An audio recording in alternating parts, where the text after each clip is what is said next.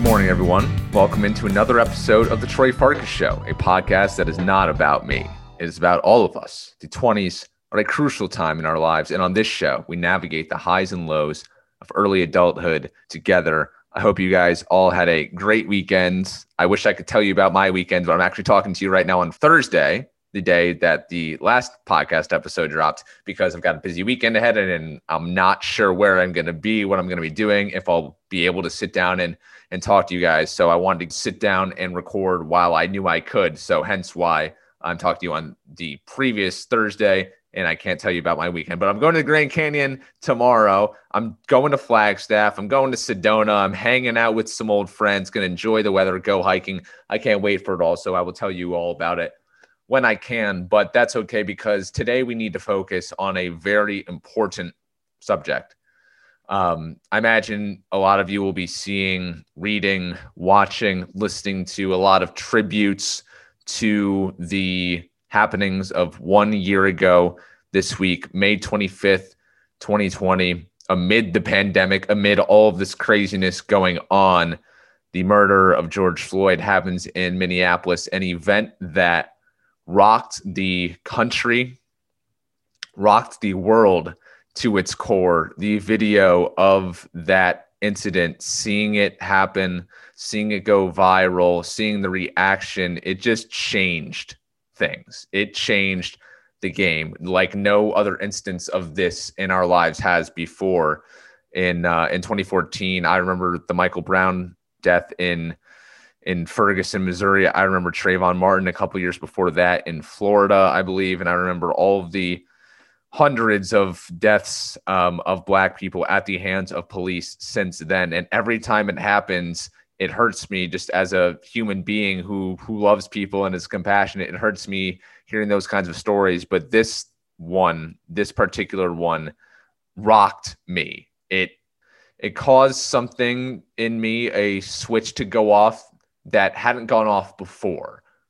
And i feel like a lot of you out there can probably relate to that. We knew a lot of this police brutality was happening. We knew racism was happening, but we kind of swept it under the rug or swept it in the back of our own minds because we didn't want to believe it. We didn't want to believe it existed. And we didn't want to ask ourselves tough questions about where we come from and who we are and how we were raised. These were things that we had never really confronted before until this, the murder of George Floyd, kind of forced us to confront a part of ourselves that maybe we hadn't before. And I know I have learned so much, so much in the past year about the plight of Black people, what they have to go through, the ways that they have to alter their behavior in ways that I've never even thought about before. I realized how privileged I am, how privileged I am to have lived the life that I have up until this point, because I know that for so many people out there, it is just, just not a reality. And I'm cognizant of that.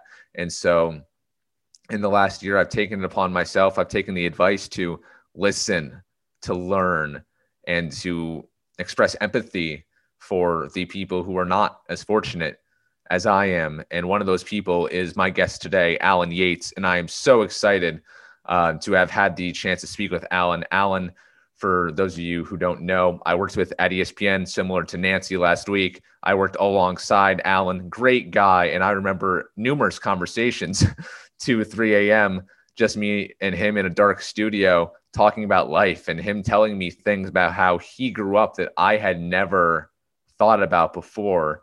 And when all of this happened in the past year, he's had a really strong voice on Twitter and just in our own circles. And I've really respected his voice and what he has to say because he comes from a place of of growing up like this, things that I've never had to worry about. So I wanted to bring him on today because I truly respect what he has to say. I respect him as a man, where he has come from and where he is in his life now. He's in a really good place.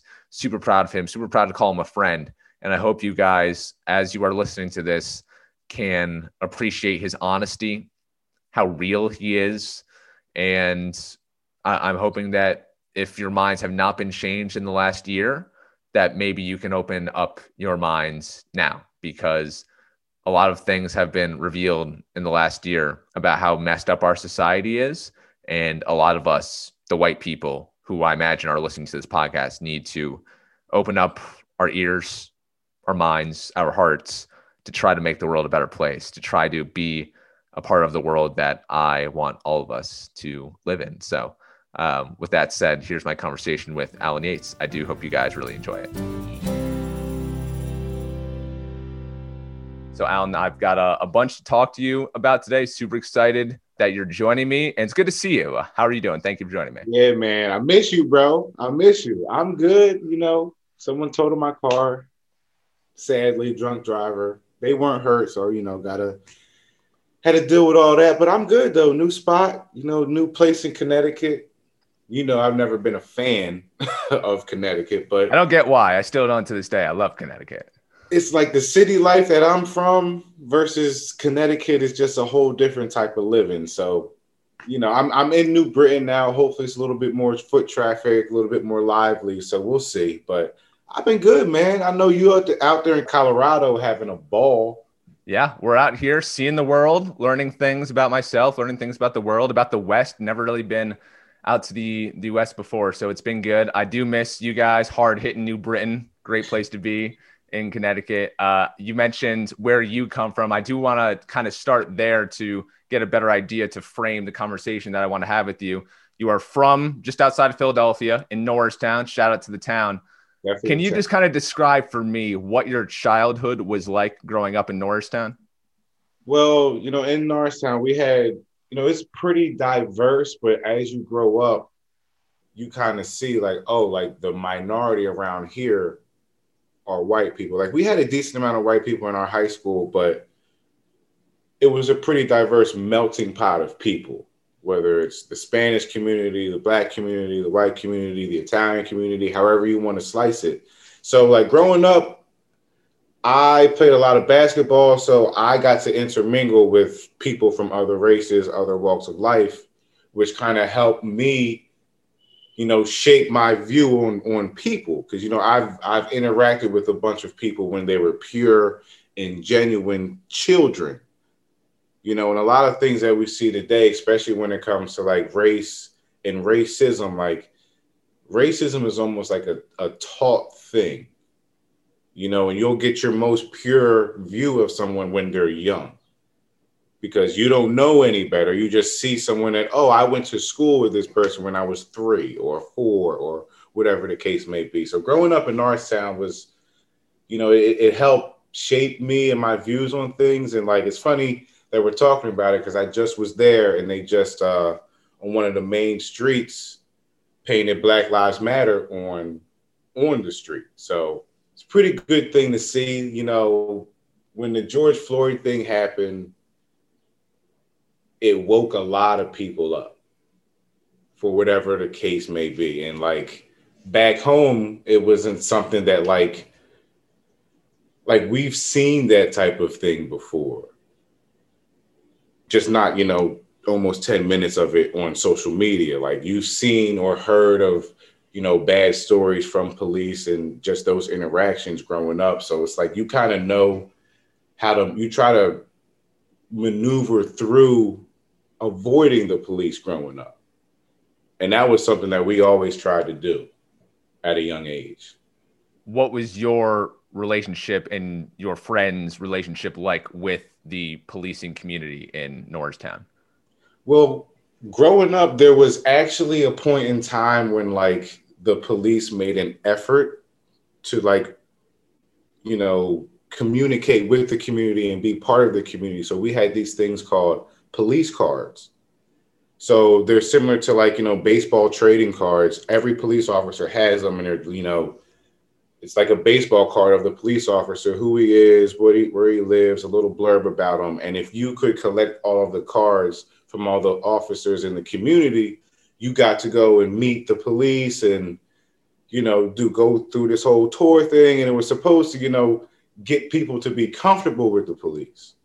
And it lasted from, I'd say, maybe like a summer or two, but then it kind of fell off and our relationship with the police was almost like we got to make sure that we're not ever in a position to have to deal with them you know whether we're walking up the street or driving down the street and the cops around us like we'll pull over and stop the car you know. And if you do happen happen to get pulled over, you know the rules and regulations when you get pulled over as a black person compared to anybody else because the rules are different. So you know, you sit there and make sure I, I gotta go through my checklist. Don't make any sudden movements. Don't say too many things. Strike straight, direct answers. Keep your hands visible. The whole nine, because anything could make an officer feel as though you're doing something that's going to threaten them, and now you're on the news. So we always made a conscious effort to get to make sure we're, we were not in positions to be around the cops in a negative light. Now, why did you feel that way? Why did you feel all those steps were necessary? Well, that's that's just how it is when you're black. Like, you know how you grow up and it's like, oh, like, you know, my mom and dad just had to talk with me about, you know, the birds and the bees. Like, yeah, we get that talk too, but the talk that comes before it is, okay, this is how you interact with the police at a traffic stop or anywhere because that talk is more important than the birds and the bees talk. Because you cannot do and get away with things as a black person that anyone else does in a routine traffic stop. Like, even if you go down the sad list of all the people who have been killed at the hands of the police, the things that they were stopped for in the first place or the simple interaction shouldn't end in death.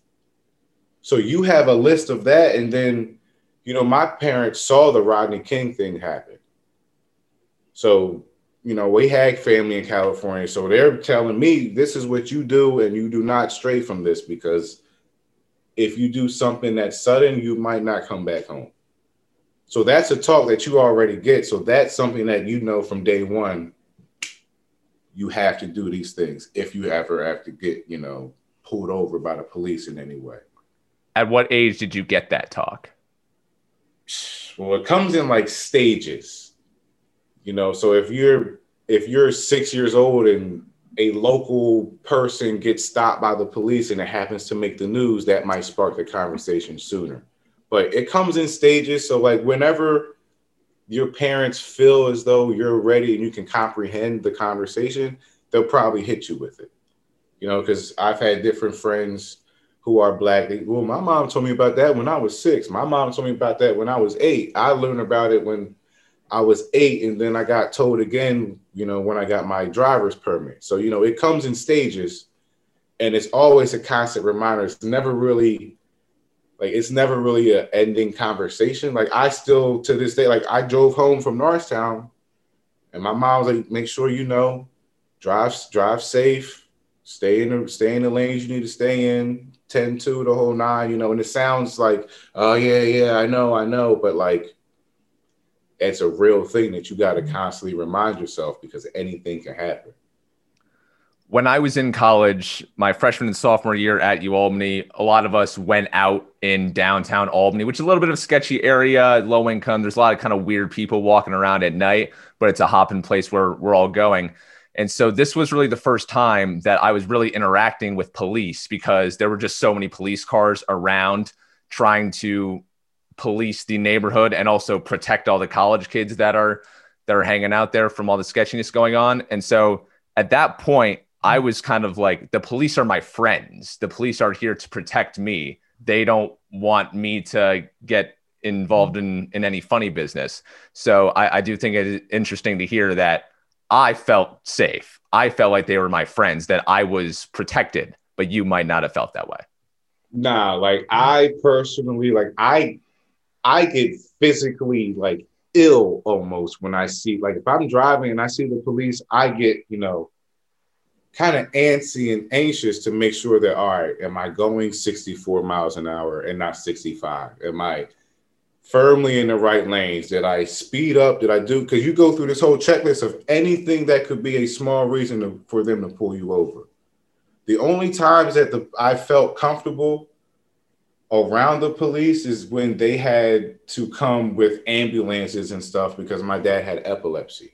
So we had some episodes we, you know, would have to call the people who supposed to help, I would felt I felt comfortable then because they know they're coming here for you know, a, a, a epileptic episode. But that's also something that not every black person has the luxury of doing. You know, you can call the police and tell them, you know, my aunt's having a mental breakdown, and then they come here and they're not prepared for the situation and they end up killing the person who's having the mental breakdown because they are mentally ill. So, you know, it's it's kind of nerve-wracking when you have to go out of your way to interact with them, but I've never really felt like, oh, they're here to protect me. Like even if I'm at a sporting event or at a concert, if I walk past a group of police, I'm going to make a mental note. All right, I'm not going to come back out of this this place this way. I'm going to go where there's no police at the exits anyway, because I don't want to even have them think, oh, this guy looks like he's drunk. Let me stop him or, you know, anything. So I'm going to make a mental note. I'm going to go the opposite way. That's just the difference in, you know, you know, people say it's two Americas. It probably is when it comes to, you know, how you view the police. And a lot of that's where you grew up and where you shaped from. So it is what it is, but it's definitely a thing that's tangible. So when you're at a concert, a sporting event, a big event, whatever, there there's police there. Do you feel like you or or your friends that you're with are being targeted, that you guys are being viewed a little differently than everyone else there? I wouldn't feel that way until I walk past the police, you know, badgering a bunch of people who look the same. You know, so it's it's this double-edged sword because at one on one token, you know, you feel comfortable that the event that you're at isn't going to get, you know, you know, shot up or or blown up or something like that. You feel comfortable in the sense that okay, they're protecting the building.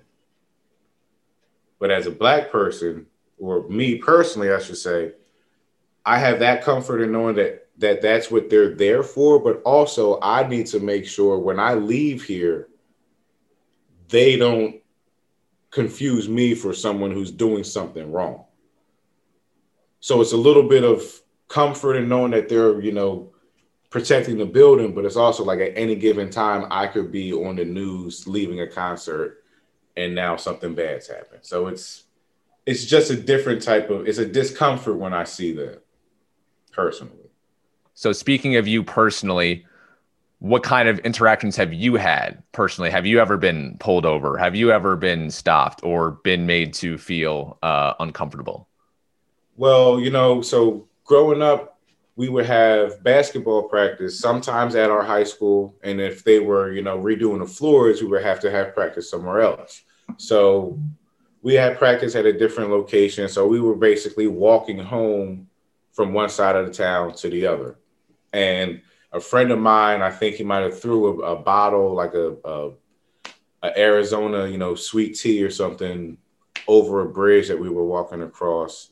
And an undercover car pulls up and drives past. He stops, puts the car in reverse, and like we don't necessarily notice it's an undercover right away because nine times out of ten you got a pretty good idea of what those cars look like. But you know, we weren't paying it any mind because we're you know fresh out of practice, tired.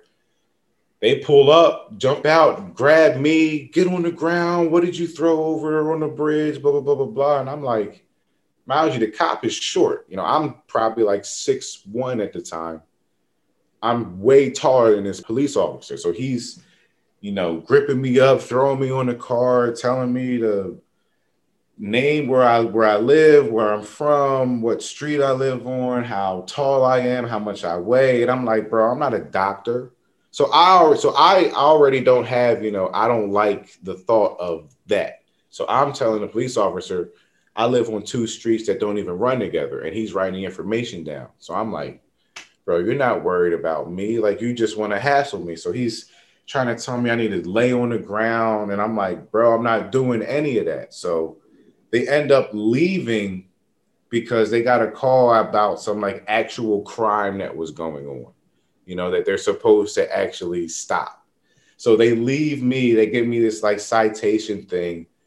And, you know, I tell my parents and they tell some friends, and we end up getting the police officer's information. And he has a rap sheet of just harassing people and that was my first. I mean, I'm probably in like maybe tenth grade, and that was my first interaction. And I was just like, you know, looking back at it now, that could have went way worse because I'm combative with the police, and being combative or being compliant these days doesn't change the bottom line that you may end up losing your life, regardless of how you act, regardless of what you say or do, because those police officers might not feel comfortable with you being in their presence.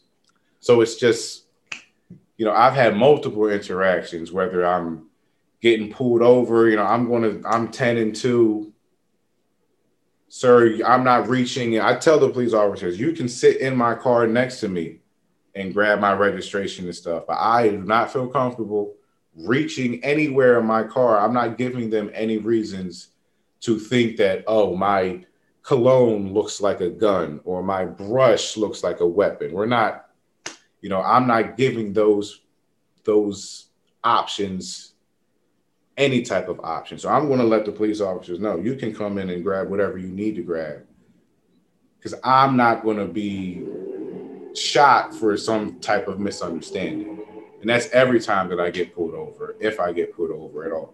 But even the mere sight of a cop while I'm driving, I will get off the highway. If I see a cop and they're driving with me or driving behind me at some point, even if the lights aren't on, I'm getting off the next exit, no matter where I am, no matter if it's going to make me late for anything, because I'm not going to be I don't even want to have that type of negative energy around me in my day. So I'm getting off the exit no matter what. And a lot of black people will probably tell you that that's what they do too, or they have that thought let me turn off this street, let me get off of this exit so these guys aren't even near me. Because it's a different type of discomfort when you see them. And it shouldn't be that way because they're supposed to be for the community.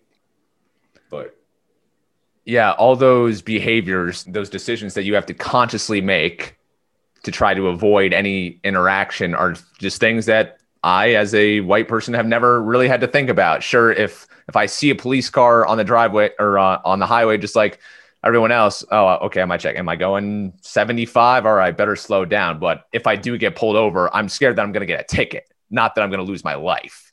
And I'm going to lose a couple hundred dollars and that's the difference because it's like like I'll I'll have these conversations with people and they're like, yeah, much like you said, like yeah, I you know when I get pulled over, I'm just worried about how much the ticket's going to cost, and I'm like, that's the difference right there. Like you have a, a comfort with knowing that the worst thing that's going to happen out of this interaction is going to be a ticket that you might not even get or that you can fight, fight, take it to court, and then yeah, you can take it to do all these things that you're comfortable in doing to fight something as small as a monetary a monetary item that you got to pay back.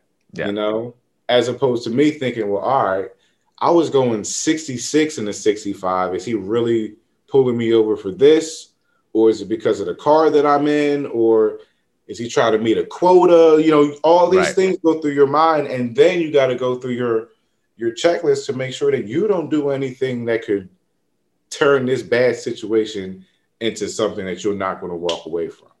Right. Um, one of the things that you mentioned earlier, you were describing a police who, uh, policeman who had a track record of harassing black people in the community.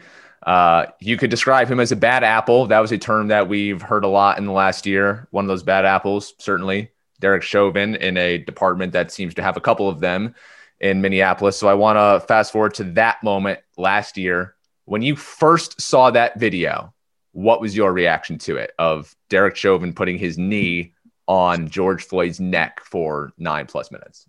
So it took me it took me a while to even watch it because the first thing, like the first few seconds, I'll say, I'm looking at it and I'm like, so they're telling me that this guy passed away. And the video is this. There's a bunch of people that are watching someone kneel on someone's neck while they're crying out for help. And the officers that are with him don't do anything. The people who are recording are in, are in the worst paralyzed place because if they intervene with the police they're probably going to get hurt as well because they're morally doing the right thing. So it took me a while to even watch it because social media tends to be, you know, this great place where jokes happen and things of that nature, but it also is like the most direct news. Mm-hmm. And it's the most raw version of the news that we get because it's actual personal accounts that we're watching. So when you see black people getting killed over and over again on video, you kind of get numb to it. So I told myself I'm not watching those type of videos anymore because it'll really mess your day up. It'll mess my day up. But I sat and I watched it and I'm just looking and I'm like, there's no way. There's no way that someone did something like that. And he, you know, he got his hands in his pocket and it, and like that, that imagery to me was just crazy because he knows in the back of his mind, I have a really good chance of getting away with this not suffering any repercussions from this because police who kill people, especially police who kill black people, they never, ever, ever get convicted for anything. The worst that'll happen to them usually is you get a sus- you get suspended with pay. You're on paid leave, you know, and that's crazy that you're now comparing a death to paid leave. Like that's the repercussion for killing somebody unjustly in your line of duty. And I was just like, it really messed me up a little bit because I'm like, this, this is going to start something big because everybody watched this. You know, the pandemic in a way was the best thing to happen for this movement and it's a bad to me it feels bad to even say but when you rationalize and you put it under the scope that everybody is sitting in their house and they can't do anything, and they're all on social media, everybody, whether it's the kids who are our age, younger than us, people who are a little older than us, someone in everyone's family has social media. And everybody in the world saw that video because no one else had there was there wasn't anything that you can put in place of the social media at that point. Right. You know, you can't go to work and and say, "Oh, I didn't see that. I was working." You can't go to the gym. You can't use any of those excuses as to why you didn't see something. So everybody seeing that in the pandemic was like that I think opened up a lot of eyes that this is this is wrong. Like even if you were one of those people who are like, "Yeah, but you should have complied." Once I'm handcuffed with my face on the ground, I'm no longer a threat to you. So it looked personal at a point in time because he's just sitting there, you know, he's positioning himself more and more to get more comfortable for the knee. And it's just like, it shook me up because I'm like, he just looks like he's done this before. Yeah. It also shook me up just as someone who just genuinely loves other people and fellow mankind. I'm just like, how can you do that to another living human being? You know, this is not you're not out in the forest hunting uh, a boar or whatever it is for sports. That is kind of what it was like. That I'm like, how, this is another human being. How can in your mind think that this is okay to do?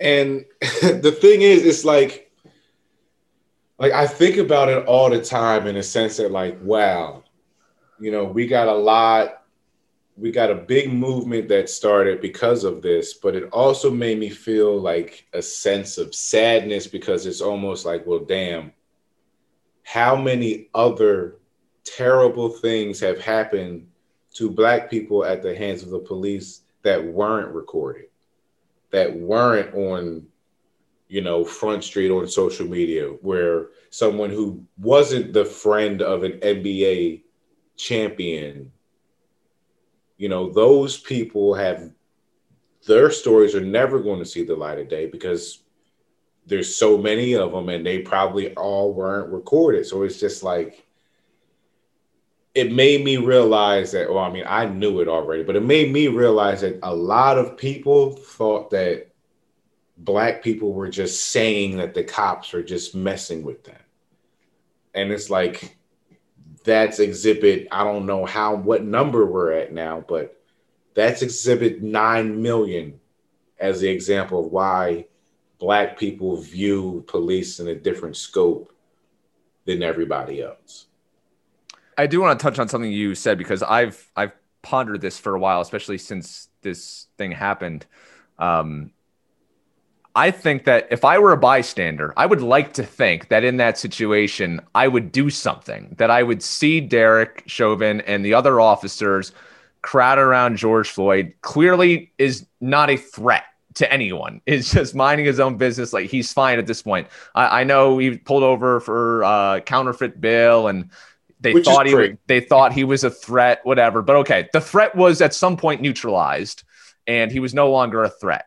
So at that point, the officers should be de-escalating the situation. And I also think that I would like to think that if I were around that scene, that I would have done something, that I would have gone up to them and been like, yo, get off this guy. And then like physically tried to pull Derek off of George Floyd. But it's obviously easier said than done. I'll never know unless I'm actually in that situation. What do you think that you would have done if you were watching that situation? See, me, so me listening to you say that, it's almost like I would pray and hope that a white person would be around to do that. Because I know me personally, I would try to, I would probably be the be running through the camera trying to tackle him to get him off of, and then hope and pray that I don't get killed in the process you know, because I, there there's probably no, like obviously it sounds like it's easier said than done, you know, because you're not in that situation. But police are are still regular people who have flaws that just happen to have a uniform and a set of laws that back them and allow them to do things. So me personally, I'm for sure going to try to get him to get off of that guy. Whether I approach the situation one small step at a time to let the police officers know that I am not a threat. I am simply trying to save this man's life since nobody else wants to do it. But it almost makes me feel as though a white person will have a better chance of doing that and getting away with it. Because two black people tussling with the police doesn't look well and it doesn't look like it'll end well for anybody. So even that privilege that white people have, you can like we see it. We we saw you know a young lady die because she had a, a knife and she was attacking or being attacked by somebody. And then there's another video of a of a white male who has a knife and he's telling the police, "I will stab you." Blah blah blah blah blah. They de-escalate that situation but they kill the other. And it's just like that obvious difference is almost the thing that probably will allow you to be able to go and de-escalate that situation as a civilian better than I could. Because the back of my mind, I'm like, well, if I do this, I might not live through what I'm about to do. In the back of your mind, you're like, well, maybe I'll get a simple officer assault charge and be able to fight that because the community will be behind me and what I've done. You know, so that difference right there is almost the difference in what we see in America every day. But I'm glad that we both would say we're going to go try to do something and you know not nothing against the people who didn't do something because you know that situation is something that everyday people don't come across so Right. Yeah, I don't think many of us are consciously thinking about, oh, if I turn the street corner, I could see this. What am I going to do? It's it's a quick decision making thing. Um, right. So I mean, I'm sure the people who saw it regret it. Uh, oh, that that sure. they that they didn't do anything. They probably for sure think think about all the time. I could have I could have done something, and then it's that it's that you know it's that tug of war in your mind of well, if I did it, then what would have happened to me? And it's like, right. you know, that's that's just we'll how know. we live right now. So you said that when we all saw the video and that the pandemic put a a magnifying glass on it, that this moment felt different. This felt different than Michael Brown in Ferguson, Missouri. This felt different than Eric Garner and I think New York City a couple of years back. A lot of stuff has happened. I mean, this sparked nationwide protests across in cities big and small. This sparked brands to drop logos, statues to be removed. This was the biggest wave of change we've seen in response in our lifetimes, you know, on par with with Rodney King back in the 90s. So what do you think about all the change that happened? Because I'm curious to know how much progress you think has actually been made in the year since then. See, that it's funny because I look at it almost as if it's like an onion. There's so many things that are going, there's so many layers of what happened and the the things that followed because the young the young men that you mentioned before George Floyd, you know, those situations were all also ridiculous things to die from. You know, and I and I'll put it almost in a bracket of when Trayvon Martin was killed up until George Floyd. Those big name deaths were all in front of people's faces, but they didn't want to listen. George Floyd happened, and it was so obvious that it was wrong that even the person who's most supportive of the police morally feels as though that was the wrong thing to have, have happened. So when I when I think about it and all the change, I'm like, yeah, it's great that white people are finally listening but it just showed to me how much racism is rooted within our everyday lives because after that happened and after everyone saw from you know america to germany and all over the globe all these protests happening it just showed me how much racism is in our every single day lives in america you woke up every single day oh, we got to change the pancake mix. We got to change the syrup. We got to change all these things that were everyday occurrences. And every everyone eats pancakes. Everyone eats syrup. And then you'll find out in your small conversations, oh, like my friend's parents knew about how racist the, the Aunt Jemima was because it's a, you know, a, a caricature uh, blackface type of thing my parents knew about it and, and told me about the songs and stuff. And it's just like there's so many things that change between now and then, and it's almost as if it's not even close to enough. Simply because the things that are being changed should have never been in place anyway. There shouldn't be statues are supposed to be for prominent figures of positive change, not prominent oppressors who did terrible things to people because they look different. Think about how upset people were that statues were being removed, hiding under the guise of, well, that's just our Southern history, or that's just our insert state name here history. And it's like, that's history that should be talked about in the negative light that it is, not showcased and whitewashed to make it believe that like these were good people who did a few bad things. So all the change that I saw, it was great to see that finally we had an asset that m- more white people are actually feeling like black people are when it comes to police brutality because they're realizing that it's wrong and they're realizing that by not saying anything they are also contributing to the problem. Like the protests that we saw in the wake of George Floyd were diverse. They weren't just all black people walking around mm-hmm. yelling and screaming and invoking change. It was people of all shades, all sizes, all colors, all genders, everything. We've never seen that before. But it's also like we have so much more to change because it's like, yeah, it's nice that you named this street, you know, Black Lives Matter Street, but your local governor has a rap sheet of covering up oppression within the police department. Like those changes need to happen as well. It's good that we're getting things moving, but it's a long. We have a long way to go.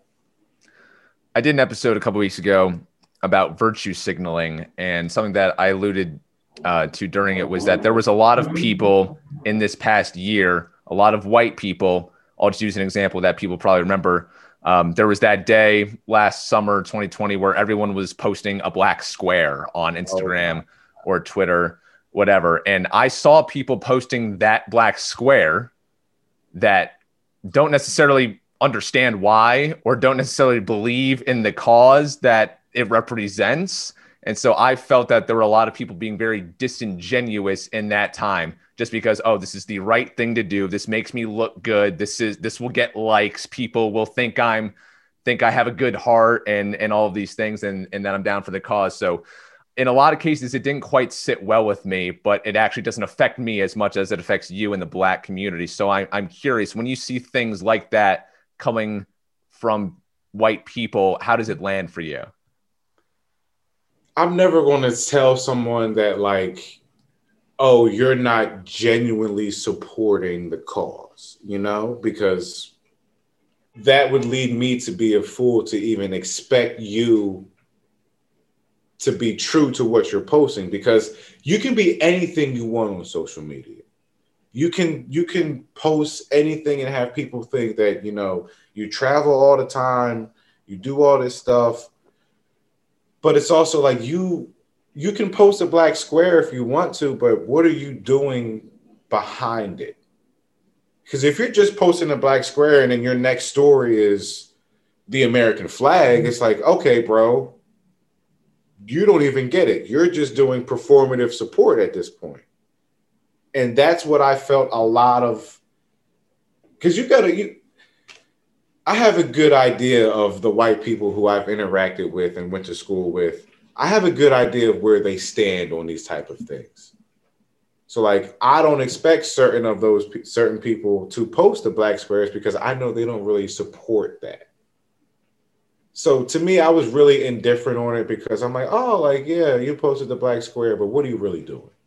Are you out here protesting? Are you out here trying to change anything? Trying to make even your local leaders feel the pressure? Because that is where the big change is going to come from you got to get the local change to happen. And then next thing you know, we got a bunch of laws in a bunch of states that actually hold people accountable for their actions and not just posting black squares because it's the cool thing to do.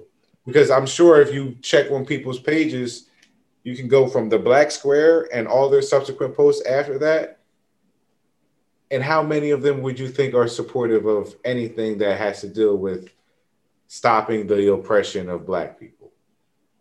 So it's like post it if you want to whatever but i hope that you're actually following through with action and not just trying to be a trend in a very important time.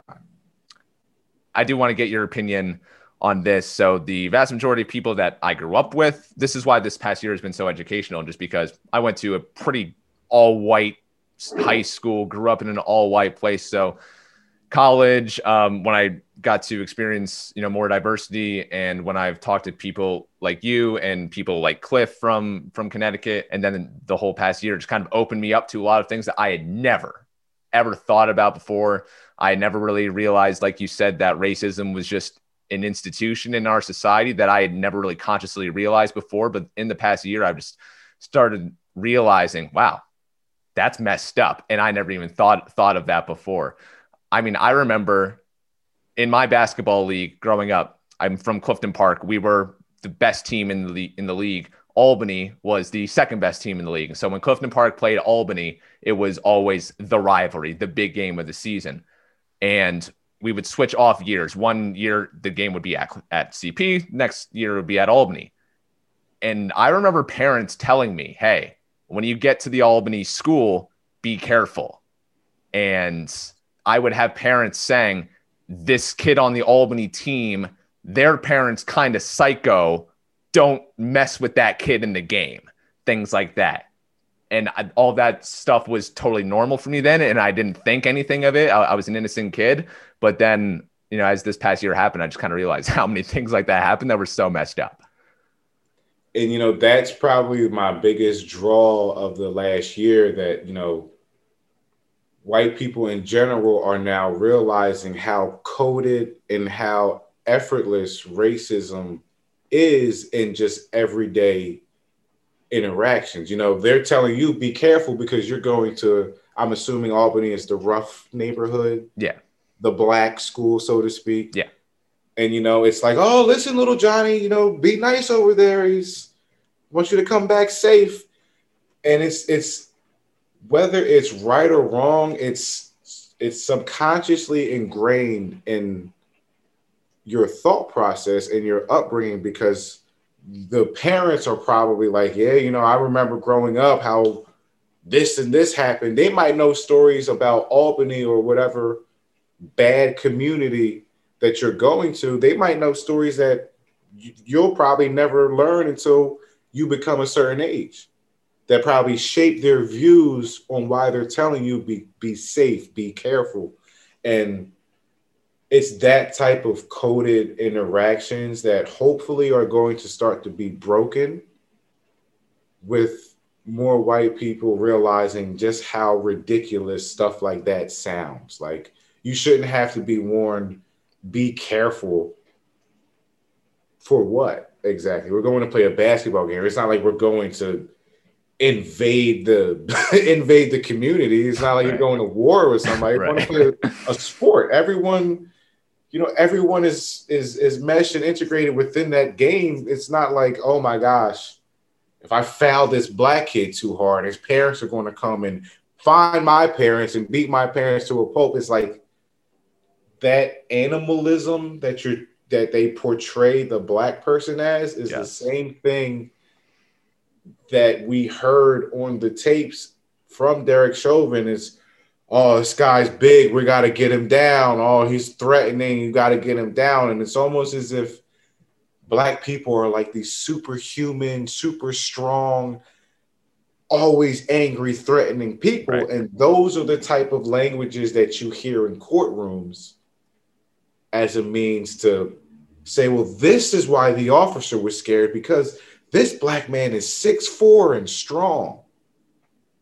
You know, that's probably the same description that you were giving to other white people when you were selling black people. This guy is six four and strong. That's 400 years ago. We still hear those type of things now, but now right. instead of outright slavery, it's we we're going to use these words to help our case out when something bad goes wrong. So hopefully that type of stuff is start is starting to be broken and i feel like it is but like i said earlier we have a long way to go because we're still we're still down a thousand to two thousand points. Right. Taking away you know racist things that we see in marketing and statues and stuff that stuff should have never been there to begin with. So we're playing from behind three or four eight balls. So hopefully as we knock them out we can create a new place, but it's going to take a long time. It's going to take a lot of hard and uncomfortable conversations with the white leaders of the world to truly feel as though they need to make this change because it's the right thing to do. Yeah, that's what I want to that's what I want to ask you next.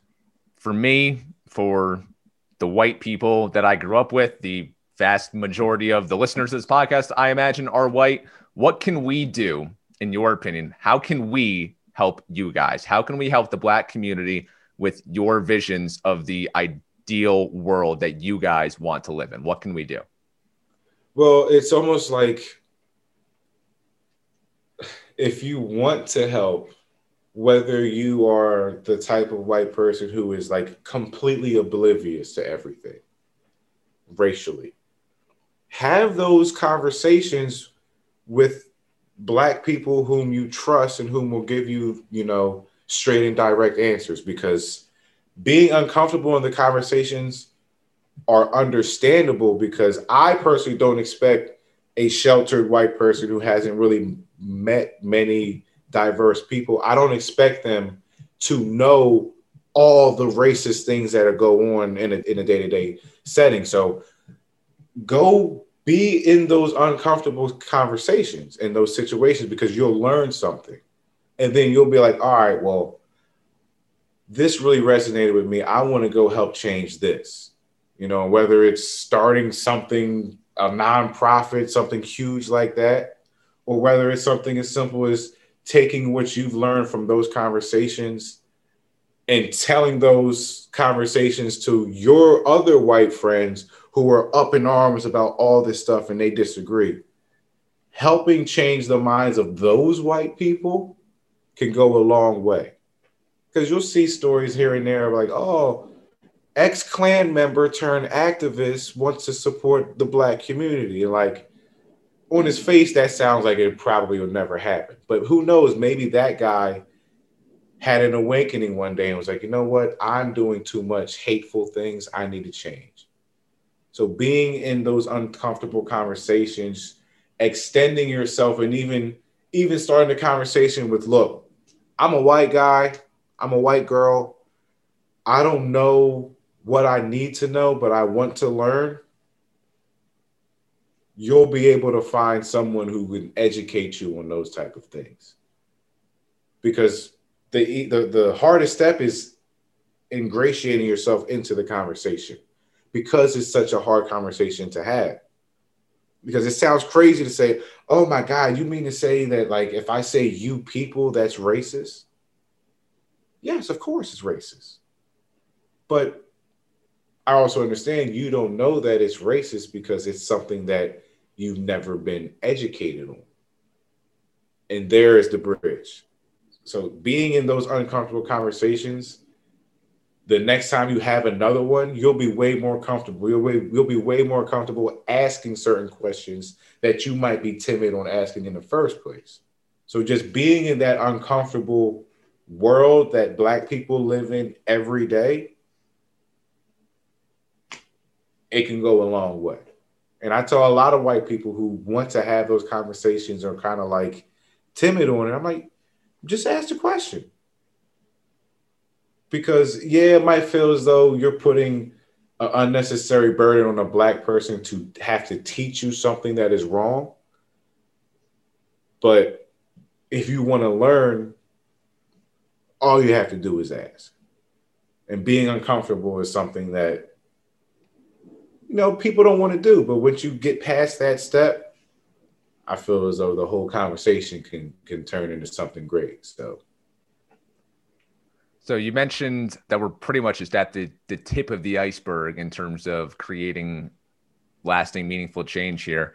Um, I think a lot of people have been upset over the last year with the lack of progress because people want the whole iceberg to be uh, to be done away with. Um, but this is just kind of how change works. I mean, keep in mind, it is year 2021, the Civil War, 1860s, Emancipation Proclamation, freeing some slaves, 1863.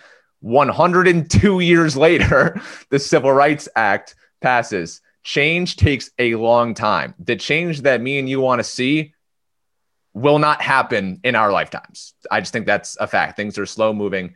Everyone wants things um, to happen really quickly, but it takes the kind of change that we want takes governments passing laws and you know how how hard it is for governments to do that these days. So fully knowing this, the way that I try to make change on a everyday level on an individual basis is just be nice like just be nice to everyone i think that's the best thing that i can do honestly i, I mean I, I know i said earlier that uh, the whole virtue signaling thing that i wouldn't share it but i, I will share this story because i would like other people to do it too remember the day last summer when the NBA, I think it was the Bucks walked off the court. They said, We're not playing today. So I was super emotional that day. I was going to my favorite sandwich shop in Southington. Uh, you should go there. Its name's escaping me, but I'll tell you about it. Like Avenida or something. You should go there. Great place.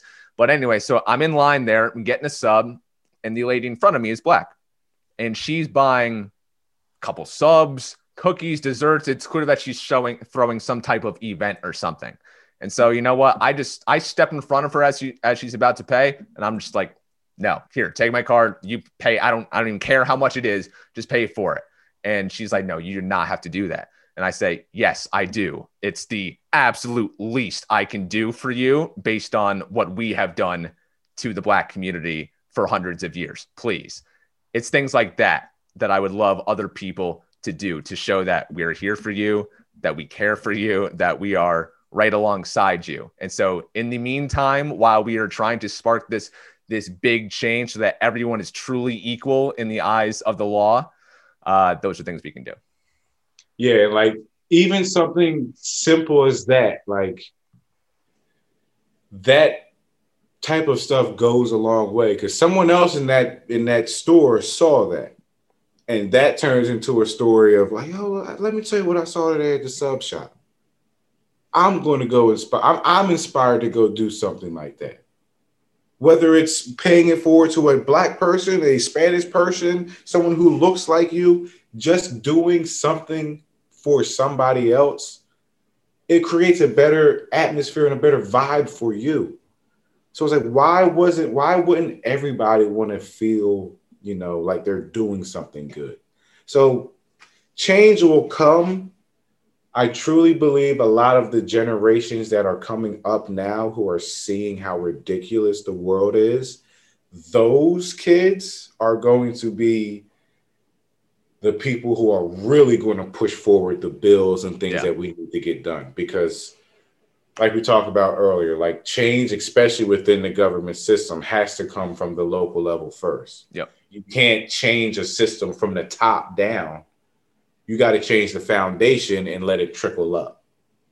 Because once you change the local levels, those local guys can now, you know, work their way up to being leaders of the country. So now it's dope though. I hope I hope her food was good. oh, I mean that uh, that place is fire. Uh, Alan, thank you for joining me. This has been a great conversation. I've got two rapid fire questions for you, completely unrelated to all of this that I that I have to talk to you about. So you are known for tweeting at girls that uh, you are interested in. I'm you just say, "Oh, oh, you're pretty cute," you know, let's talk or things like that. You just literally not in their DMs, open for everyone to see. Has Absolutely. that strategy ever worked for you?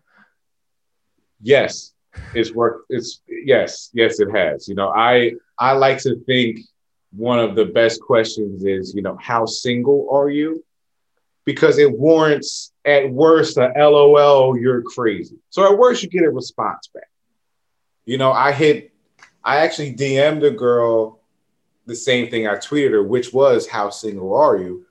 And, you know, it took a couple weeks for her to hit me back, but she hit me back and was like, well, it depends on who's asking. And I'm like, well, it depends on how single you can be. So, you know, it's worked. It's definitely worked. That's amazing. It's worked a lot more than it should, but it's worked. And you also catch a lot of flack. Lastly, you are a Lakers fan and you are a Patriots fan. I'm not one to criticize why you know why people like teams and whatnot, but uh, what's the reason there? Because that's a little fishy to me.